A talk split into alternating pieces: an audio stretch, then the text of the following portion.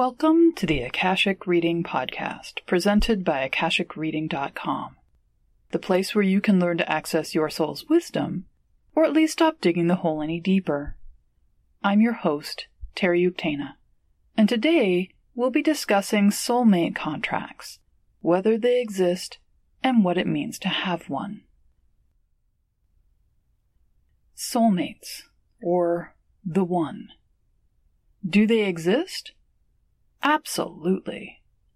I know several couples who are soulmates and have found each other and lived happily ever after, at least so far.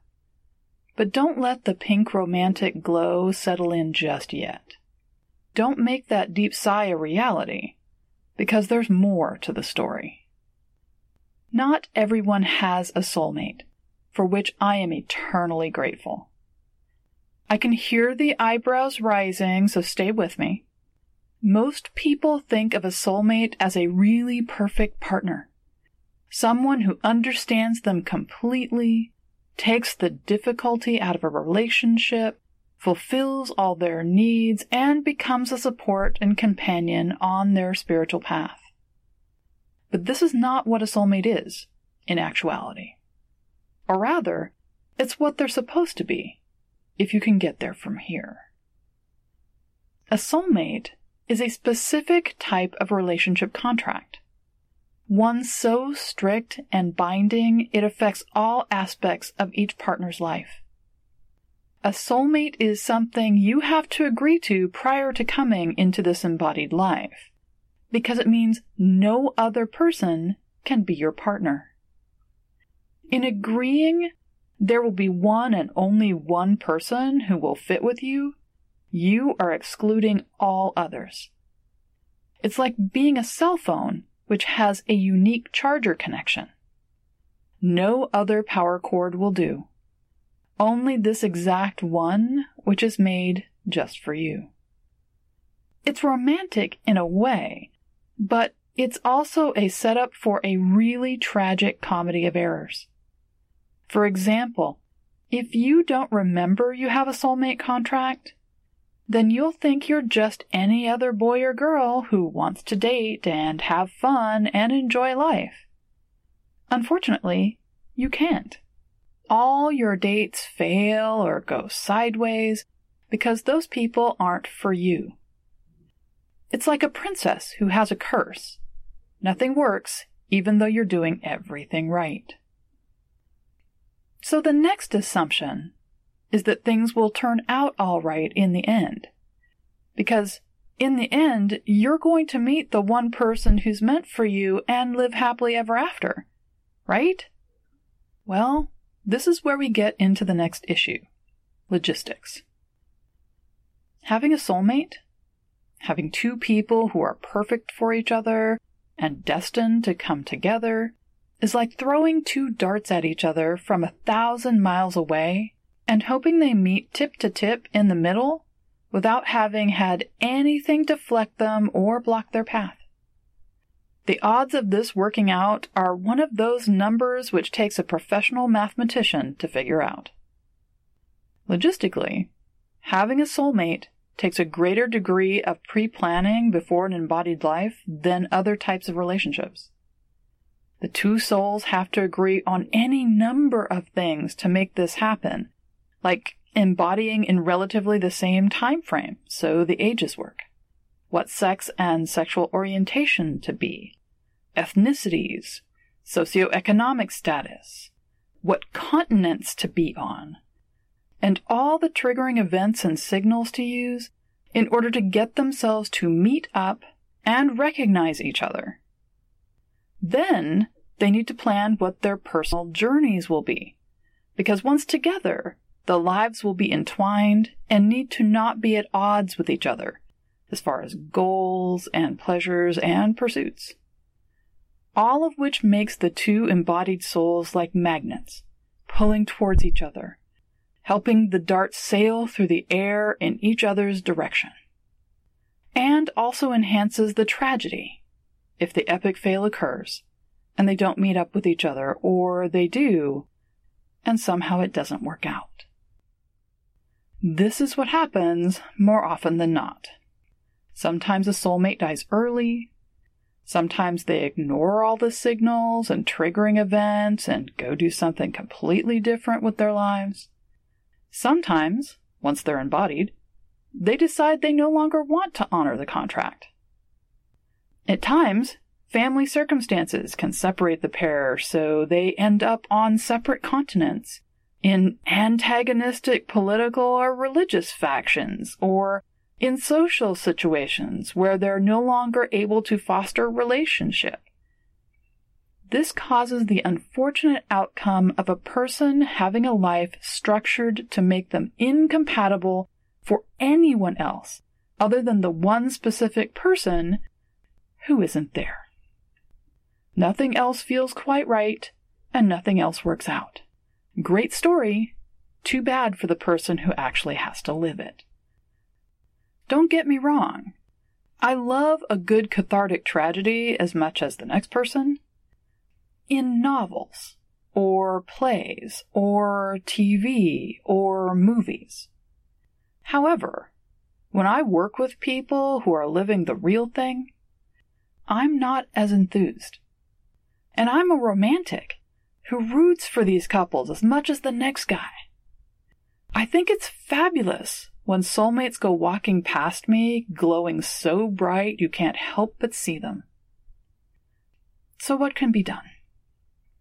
If you think you might have a soulmate contract, you can check your soul book for confirmation. A soulmate contract will be noted towards the beginning of the current life section. Normally, relationship contracts aren't called out this way, but as this specific type influences how your body is wired, how your prana functions, specifically in Svadhisthana chakra, as well as other features, it is noted in the life planning criteria. If you don't have a soulmate contract, then you're able to choose from a variety of partners based on who you are and what your path is in the moment, as are they. If you have a soulmate contract, then you can ask your guides to bring this specific contract to you, so you can read it or have it read to you. The contract will tell you the current status not only of the relationship, but also the other person.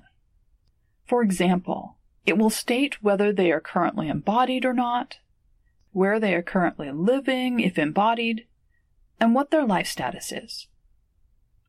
One caveat to all this is contracts are more difficult to read at times than soul books.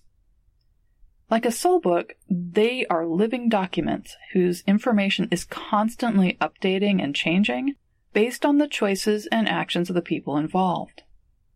Having two people making changes to a document simultaneously adds levels of complexity to the interweaving of the information and how it's displayed. If a soulmate is still embodied, still available to relationship, and the obstacles seem surmountable, then all is well. However, this is rarely the case. Most soulmate contracts, which are going to be successful, see the soulmates connect early in life. For those who don't, the obstacles quickly become either insurmountable or antithetical to the participant's path and life goals. In cases where the contract simply can't be completed, signing off or ending the soulmate contract allows the person to rewrite their life plan and rewire their body. Signing the spiritual contract in the Akashics as complete allows the connection to end naturally. The body's yearning for one and only one will fade, and the sacral chakra connection will reconfigure to mirror the soul's availability to partnership, changing the connection from specific to universal, making partnership and partner selection a possibility. When I read most people's soul books, what I find is not a soulmate contract, but a stack of contracts for possible relationship partners. Because life is a series of decisions, of if-then statements, which move us from here to there and help us co-create our experience of the world around us. So, they keep their options open. If having a partner is something the person has on their agenda, they will have an array of contracts set up. So no matter what they've chosen, no matter what path they've taken up to that point in their lives, they will have the ability to connect and create a happily ever after, which is more amazing than they could have imagined before they embodied. I like to call this deciding on a partner point in a person's life the ice cream moment. Instead of having one soulmate, which is exquisitely perfect for them, they have an array of choices of partner, all of whom are fantastic, none of who is better than any other. It's like going into an ice cream store and picking what you want. It's all ice cream, so go to town. It's not about what's right, but what you want in the moment. People stuck with incompletable soulmate contracts can have this too. Once the soulmate contract is ended, they are able to unfold this aspect of themselves and experience love and relationship in their lives to the degree they wish and are willing to explore. There are no wrong choices when choosing ice cream, just preferences and joy. And you get to sample and explore. Be wild or traditional. Try sprinkles, for goodness sake. Which also means, for most people, it's not about waiting for the right person to come along, but stating to the universe, okay, I'm ready to start meeting people. Let's get this party started. Putting the signal out there starts contracts rolling and gets people moving in your direction or you moving in theirs. And from there, who knows what could happen. And that's all the time we have this week.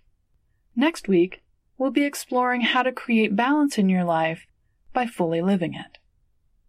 If you're interested in knowing more, check out my website, akashicreading.com. And if you're enjoying this podcast, please take a minute to show it some love on iTunes. Your comments are also appreciated. Thanks. Bye.